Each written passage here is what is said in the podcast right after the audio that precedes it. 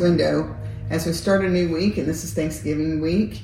Um, just have that theme on my heart and mind, and I know probably a lot of our Noah's window family was uh, participating or at least watching the services this weekend, which were extraordinary. I'm going to share a, a, playlist on our YouTube channel today because I think it's just worth revisiting over and over. So I was thinking about a passage in Colossians chapter 3, uh, verses 16 and 17. Paul says, Let the message about Christ in all its richness fill your lives. Teach and counsel each other with all the wisdom he gives. Sing psalms and hymns and spiritual songs to God with thankful hearts and whatever you do or say, and that's where I just kind of want to emphasize a little bit. It's not just in any particular situation, but whatever you do or say, do it as a representative of the Lord Jesus, giving thanks through him to God the Father. So there's so many pieces of that mm-hmm. that are so powerful. But I think that whatever you do or say, you, you know, we can think about being careful about what we do, but then also being careful about what we say to remember that we're the Lord's representative, and to as we're doing those things, to do it with a spirit of thanksgiving as we're doing and saying all the things that we do. It's kind of a big order, but I think that's a pretty uh, important one, you? It is, and I love what Paul says when he says, "Let all the fullness of the of the truth about Jesus fill your hearts and lives." And I can tell you, as a pastor, as someone who preaches the gospel, that's a challenge just to even wrap my mind around because we have so much in Jesus Christ. You know, we're quick to talk about the forgiveness of sins through the shedding of his blood. That's true. But there's so much more. We have a relationship with God the Father. We have um, the assurance that he is always with us. He said, I'll be with you until the end of the age.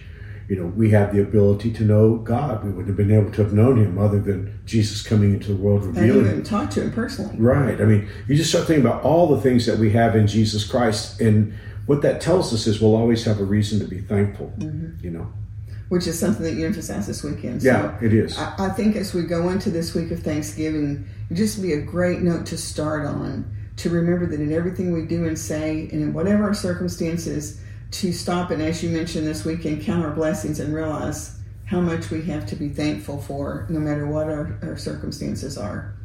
And as we saw today in the in the message, and by the way, if you're not a new springer or if you weren't able to be there this weekend, you might just want to go back and check the message. I even talked about how in psychology uh, and in research, we're determining, learning rather, that gratitude has a real bearing on our emotional and psychological health. And God, God knew that. I mean, He He basically teaches us to be grateful so that we not only can be healthier, but so that we can bring glory to Him. So it's all good. It's all good. This this learning to be thankful in all things. It's good for us, mm-hmm. and it, it's good for others around us that are watching us live out our life of faith and then it's it's it's um, it, it, honors God at the same time. So all those things are good. You know, when I was bringing the talk all this weekend, I, I couldn't help but think about uh, the Im- impact that gratitude would have on the people around us. Mm. Uh, I, I use Psalm chapter 100, verse 4. That was kind of like the verse that the whole message revolved around, where the Bible said to be thankful and say so. Mm-hmm. And I wonder what, what kind of impact would that have on kids if parents were continually saying what they were thankful for to God in the presence of their kids, mm. you know, and and it's you know husbands and wives is true, uh, friend and friend. I think it would be a great witnessing tool. You know, a lot of times we're looking for that perfect entree to share Jesus with somebody who might not be a Christ follower, might not even be interested in things of God I wonder if we would just tell them how thankful we are for what God has done and is doing in our lives. That's just so powerful. And you know, there's something about Thanksgiving and expressing uh, sincere thanks that affects your relationship with that person you're thanking and then with others. Because I think about, um, uh, uh, I don't want to single out one of our kids, but we had one of our children who was just constantly saying thank you. And you know what? With a, with a child or a grandchild, that is in our family that's constantly saying thank you, it just makes me want to do, do more. more. I, I want to be with them more. Right. I want to do more. And I think that would be true in our relationship with the Lord. And, and what a witness is it is, as you said, to other people around us.